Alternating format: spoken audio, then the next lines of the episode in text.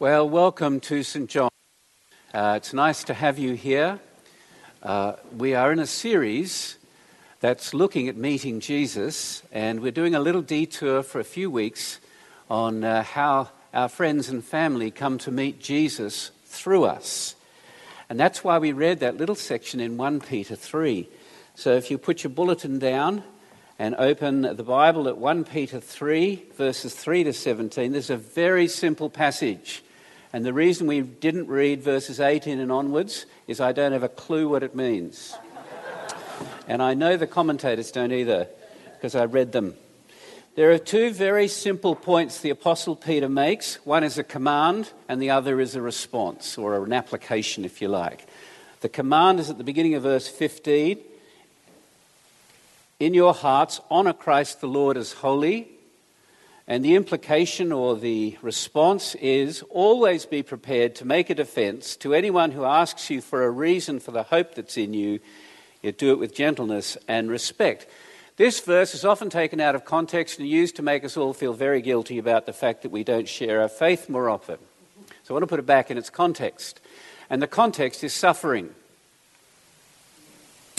As Christianity spread across the Roman Empire toward the end of the first century, it didn't have any legal status. And over time, the legal system increasingly made decisions that excluded Christians from the workplace and even uh, punished Christians for not joining in with certain activities. At the time Peter was writing, there was no systematic persecution, but increasingly, laws were being made against Christianity, which is not so dissimilar to our circumstances in the West. Christians were widely accused of all sorts of things. In fact, right around when this letter was written in 64 AD, there was a fire that destroyed Rome, uh, 70% of Rome. And the Emperor Nero, who some historians thought wrote it, uh, sorry, not wrote it, set the fire uh, looked around for an easy scapegoat and found Christians. And the Roman historian who was there at the time is a man called Tacitus. He was not a friend of Christians. He thought Christianity was what he called an evil superstition. This is what he writes. He says Nero falsely accused and punished with the utmost refinement of cruelty a class hated for their abominations, he called Christians. Christus, from whom their name is derived, was executed at the hands of the Roman procurator Pontius Pilate in the reign of Tiberius, which is just an interesting reference from someone who's hostile to Christianity for the historical reality of Jesus. And then he goes on, I'm just reading from him. Arrest was first made of those who confessed to being Christians. Then, on their evidence, an immense multitude was convicted. Besides being put to death, they were made to serve as objects of amusement they were clothed in the hides of beasts and torn to death by dogs. Others were crucified. Others set on fire to serve to illuminate the night when daylight, daylight failed. Nero had thrown open his grounds for the display and was putting on a show in the circus where he mingled with the people in the dress of a charioteer or drove about in his chariot. This is right around the time Peter's writing. And you'll know if you've been a Christian for a while that in the first century, Christians were accused of all sorts of things. They were accused of cannibalism because it was said when they went to church they consumed the body and blood of Christ. They were, they were accused of sexual immorality because they called each other brother and sister. They were accused of disrupting business because when Christianity came to town and people became Christians, they no longer there was no longer such a desperate need for idols and gods and those. They were accused of atheism because they no longer believed in the Roman gods. And perhaps above all, they were accused of uh, anti, lack of patriot, patriotism, anti-social, unpatriotic, because they withdrew from festivals and orgies that honoured the gods, and they wouldn't say Caesar is Lord. It's like being accused of being un Canadian. That's the, that's the context. Suffering comes 12 times in the letter of 1 Peter. And here's the thing it's not suffering for doing wrong, it's suffering for doing right. That's the point of verses 13 and 14. And under normal circumstances, you don't suffer for doing good. I mean, uh, how do I say this? Yesterday, when I cleared the paths of my neighbours from snow, I'm just saying this because the kids said it in the children's talk. When I, when I cleared their path, I didn't expect them to come out and hit me on the head. And they don't. They're very thankful. You don't expect this under normal circumstances. Verse 13 Who is there to harm you if you are, literally, if you are zealots for doing good, if you're enthusiastic do gooder? Great picture of Christians. It's just not expected that you would suffer. Verse 14 But even if you should suffer for righteousness' sake, you will be blessed. Or verse 17 It is better to suffer for doing good, if that should be God's will, than for doing evil. Now, how can that possibly be true? You know, uh, everyone, suffering is the human condition. But there is suffering that is unique for Christians. It is suffering for Christ. Because there are decent non believers in the world who love others doing good, except if it's done in the name of Christ. When it's done in the name of Christ, sometimes there's a ferocious reaction. And uh, the perfect example in all the venom in the, in the mainstream media about Billy Graham. And though our suffering's not as fierce as our brothers and sisters in the Middle East or in Africa, in the marketplace, if you make Christ, Christ honoring decisions, you will be snubbed or, you may be snubbed and overlooked. You may not be. You know, if you no longer laugh at the jokes in your reading circle or uh, use social media in the same way, there is a cost to pay. So, what I want to do is, I want to look at the command and the response in reverse order. And I'm doing it in reverse order because I tried it in the right order at nine o'clock and nobody listened. It was, it was very dull. So, there's one response that Peter calls for. It's in the second half of verse 15. Always be prepared to make a defense to anyone who asks you for the reason for the hope that's in you, yet do it with gentleness and respect. This is not too different from last week where the Apostle Paul said, uh, uh, What did he say last week? I wasn't here. what is it? Yeah, I always give an answer to those who. It was something like Do you remember in uh, Colossians 4, Paul speaks about how, would you pray for me that I'd proclaim the gospel, and yourselves that you speak wisely, season with salt, so that you may know how to answer. So you see, there's a difference. So, this is the way God has arranged it. God has given to some of his children the gift of proclaiming, and they ought to proclaim. They ought to give themselves to it, you know, in season and out. The vast majority of Christians who have other gifts, not that gift, all of us are expected to answer. We're supposed to live a life that is somehow uh, showing the hope that's within us. And we're expected, to, we're, we're expected to be asked and we're expected to answer. It doesn't mean that when you go to work, you leave your desk and make yourself a pain in the neck and force things down other people's throat. If, you, if, you, you know, if you're in the shop, you, that's where you're supposed to work. But this is the way God has arranged things. And when he says answer, he says He's not talking about preaching and teaching or having all the answers, but this is the normal expectation for the normal Christian as they seek to reverence Christ as Lord. You will be asked, and it's God's desire that you should be prepared to give an answer. It doesn't mean that those who proclaim are excused from having to answer questions, nor does it mean that everyone who answers questions never proclaims, because sometimes they do. Well, you, you, you know what I'm saying. When, when the person asks you what you believe, uh, or why you believe it, or asks you something about your Christian faith, it's an opportunity. And Peter is saying it's very strange if you don't say anything. Always, he says to anyone. Don't you love this that it comes from the Apostle Peter? This is the Apostle Peter who denied Jesus on the night before he was crucified. This is Peter, the tough guy, I imagine if an army came to Peter on the night of Jesus crucif- night before Jesus crucifixion said, "Are you a follower of Jesus?" He would have fought them off, and then to his death bravely and valiantly, taking as many with him as he could. But there he was around the fire. It was just one little servant girl. Jesus is inside, and she says, weren't you, weren't you with him? Weren't you one of the Galileans? And he pulled himself up to his full height. He said, Absolutely not, three times.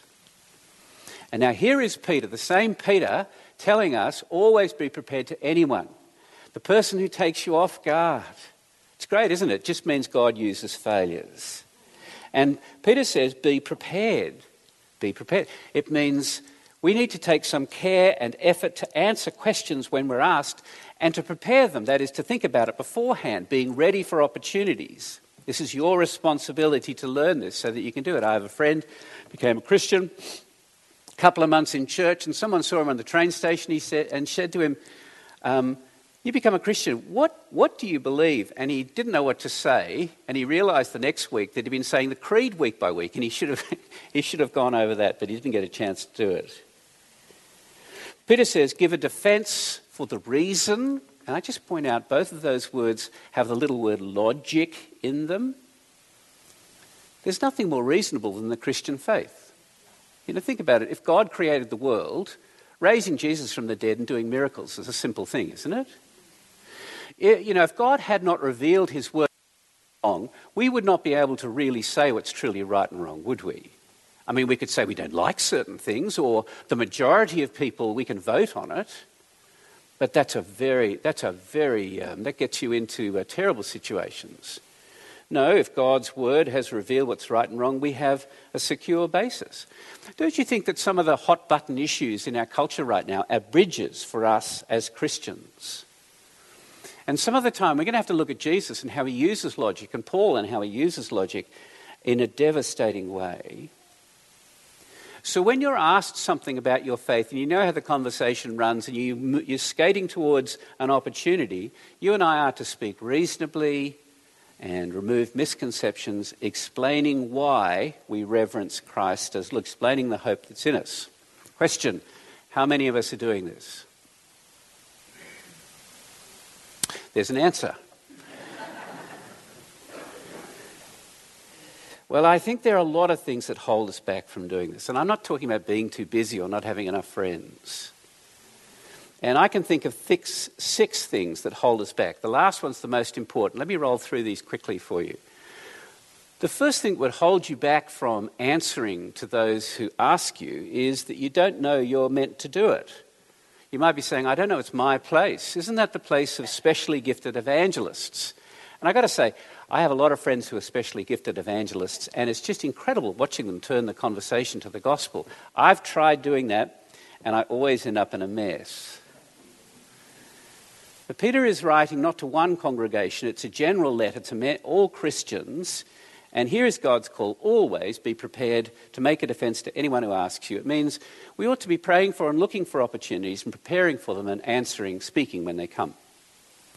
The second reason that holds us back is we sometimes feel we're going to put people off. And this is a, this is, you've got to be wise about this, haven't you? You know, if you've been a believer for a long time, you've seen enough situations where Christians win arguments and lose people, where Christians bully other people and, you know, are just not Christian in the way that they an- answer. Peter himself says at the end of verse 15, do it with gentleness and respect. It's lovely, isn't it? Gentleness, it's a word for having a lot of power and holding it under control, uh, under the lordship of Jesus because he's gentle in heart, not raising your voice, not being arrogant or superior, not putting the other person down. And respect means considering the other person. It doesn't mean what it's mean to come in our culture that you have to agree with me. But irrespective of whether that person is being arrogant and rude and unfair, we are to treat them with gentleness and respect. You can't take away the offensiveness of the cross of Jesus Christ. It is always offensive. But we must, we must uh, our manner is as important as what we say. Hmm? The third thing that holds us back is I just don't know what to say. I wouldn't know what to say. This, brothers and sisters, is a valid concern. I think I've said this before from the pulpit. I, I, vividly remember the first time I was ever confronted with someone who actually wanted to become a Christian. I was uh, I think I was 18 or 19. I was on a mission team. In Australia, we have these things during the summer called Beach Mission, where 50 young people go down to the beaches and they stay in the camping grounds. They run all sorts of crazy things and preach the gospel. Well, um, uh, and one of the leaders had spoken very clearly about the gospel, and I'd got to know two young boys. They were 14 who were not Christians. And I said, What did you think about the talk? And they both said to me, It makes sense. We want to become Christians. How do we do it? oh no! I thought I'm going to panic about this.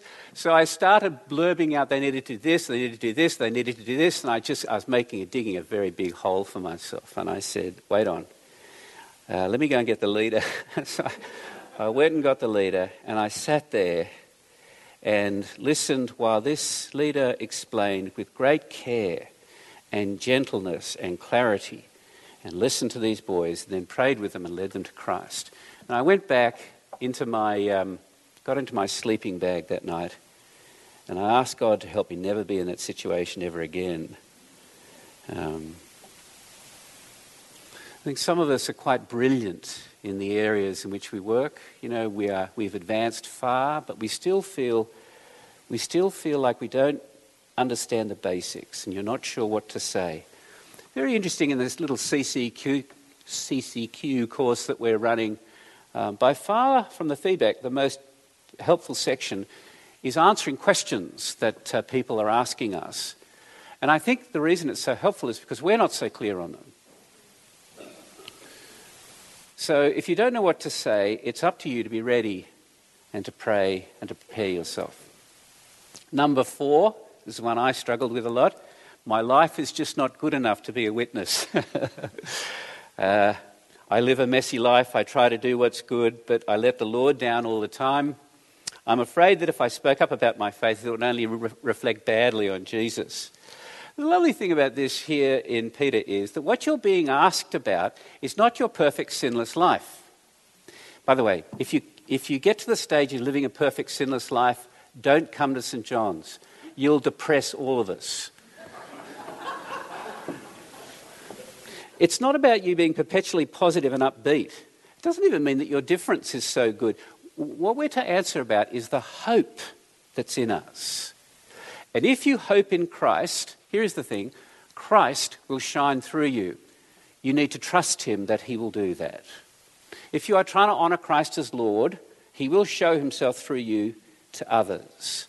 And when you're asked a question, and the conversation goes this way, Peter is saying, if you wait till you're good enough, you're never going to say anything.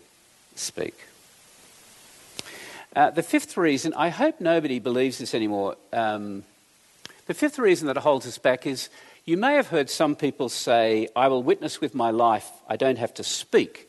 So uh, you can preach a better sermon with your life than your lips. That's from an Irish romantic poet. Or uh, Let Your Lives Preach, which is ascribed to George Fox, the founder of the Quakers, although he never said it. Or this is ascribed to Francis of Assisi Preach the gospel at all times, when necessary, use words. But Francis of Assisi never said that. And he was more known for his preaching in his lifetime than he was for his, uh, for his life. I just say to this, it's very instructive, isn't it, in Jesus' mind, the best life ever lived, the perfect, pure, and sinless life, was not enough to communicate the gospel. That Jesus himself felt it was necessary to speak. But sixthly, and I think the largest reason that holds us back, is fear.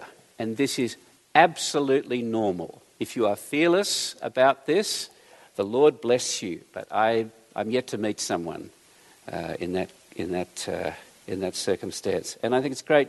Peter knows all about fear. So the words before 15, you see, he says, the end of verse 14, have no fear of them, nor be troubled.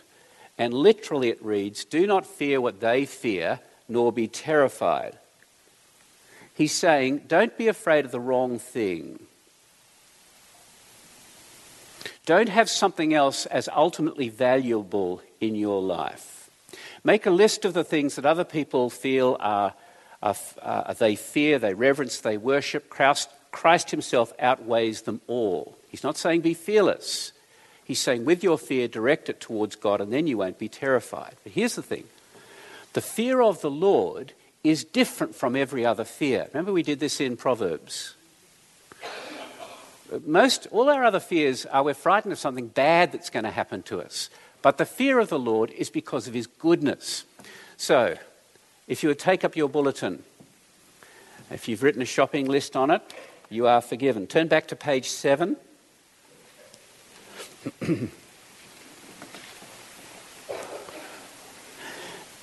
um, I sometimes find, uh, I don't know you find Sunday mornings, but there's so much in our liturgy that we roll over that's astonishing.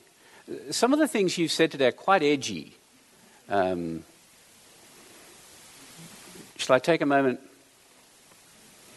no, no, let's just, okay, no enthusiasm for that. Let me just show you Psalm 30, Psalm 130, verse 4. With you there is forgiveness that you may be feared. The fear of the Lord is not because of his vast, mighty power that will crush us. The fear of the Lord is because he's forgiven us. Or look down at verse 7. O Israel, hope in the Lord, for with the Lord there is steadfast love and plentiful redemption, overflowing salvation, see. So the fear of the Lord is the fear of his holiness, but what he's done is he's taken his holiness in Jesus Christ and used it to save us. This, I think, is the key to undermining the fear of rejection, because that's what we're frightened that I am. I'm frightened that people won't like me anymore. I shouldn't tell you this.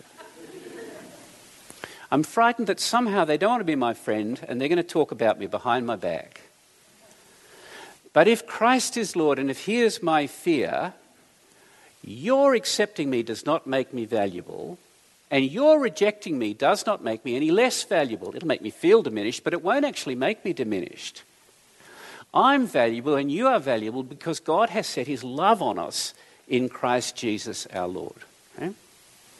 So that is the implication, Peter says. Always be ready to make a defense. We have to go back to the command more briefly. Why, why do we live like this? Why do we speak for Christ? And the command, this is my second point, is at the beginning of verse 15. Here it is In your hearts, honour Christ the Lord as holy. That's the one command from all this section, chapter 3. Peter is simply talking about what's ultimately valuable, what's ultimately treasured. If you treat something as holy in your heart, it means you set your affections and your heart on it. You treat it as the object of supreme worship. You reverence it. You, you're in awe of it. You want it above everything else. And if that thing that you treat as holy is not holy in itself, and it's not Jesus Christ, it will make you unholy. You'll slide away in unholiness. That's that's how God's made us. And if, if the focus of my heart is on something that's in the world, it makes me completely vulnerable because everything in this world is temporary. You know, if the focus of my heart, if the, you know, if the thing I'm making holy in my life is finding a marriage partner or uh, how my kids do or uh, getting through the bucket list when I'm retired, it can all be taken in an instant. But if it's on the holiness of Jesus Christ, it will last forever. And, and holiness, as you know, is deeply personal. It's the, it, this is the highest perfection, if you will, of God. It's personal because God gives his holy name to his children. He wants to establish an exclusive love relationship with his children. The holiness of the Old Testament shows God wants to give himself to us fully and He wants us to give ourselves to Him fully. And it comes to its great expression in the incarnation, death, and resurrection of Jesus Christ. And Peter is just saying here is the command set your affections above everything else on Jesus Christ as Lord. Set Him apart in your hearts. Make Him the one you love and you want and honour and reverence. Full, uh, wonderful new translation of Augustine's Confessions, written just before 400 AD, uh, not the translation. Augustine was a church father, wrote wonderful. Um, he wrote a lot of wonderful things, uh, actually. And uh, he outthought the culture. Uh, but the most famous of his books, perhaps, is his Confessions, where he describes his own personal conversion and what it means for him to belong to God. And this translation by Sarah Ruden, it just makes the whole thing a great read, a rollicking good yarn. He calls God the beauty of all things. Listen to what he says Give me yourself, my God. Restore yourself to me. You see, I am in love with you, and if it's too little, let me be more powerfully in love with you. I can't measure and know how much is missing from my love, how insufficient it is for allowing my life to run into your arms and not turn away from you, but stay until it's hidden away in your hidden presence. Or again, this is a well known quote I took too long to fall in love with you, beauty so ancient and so new.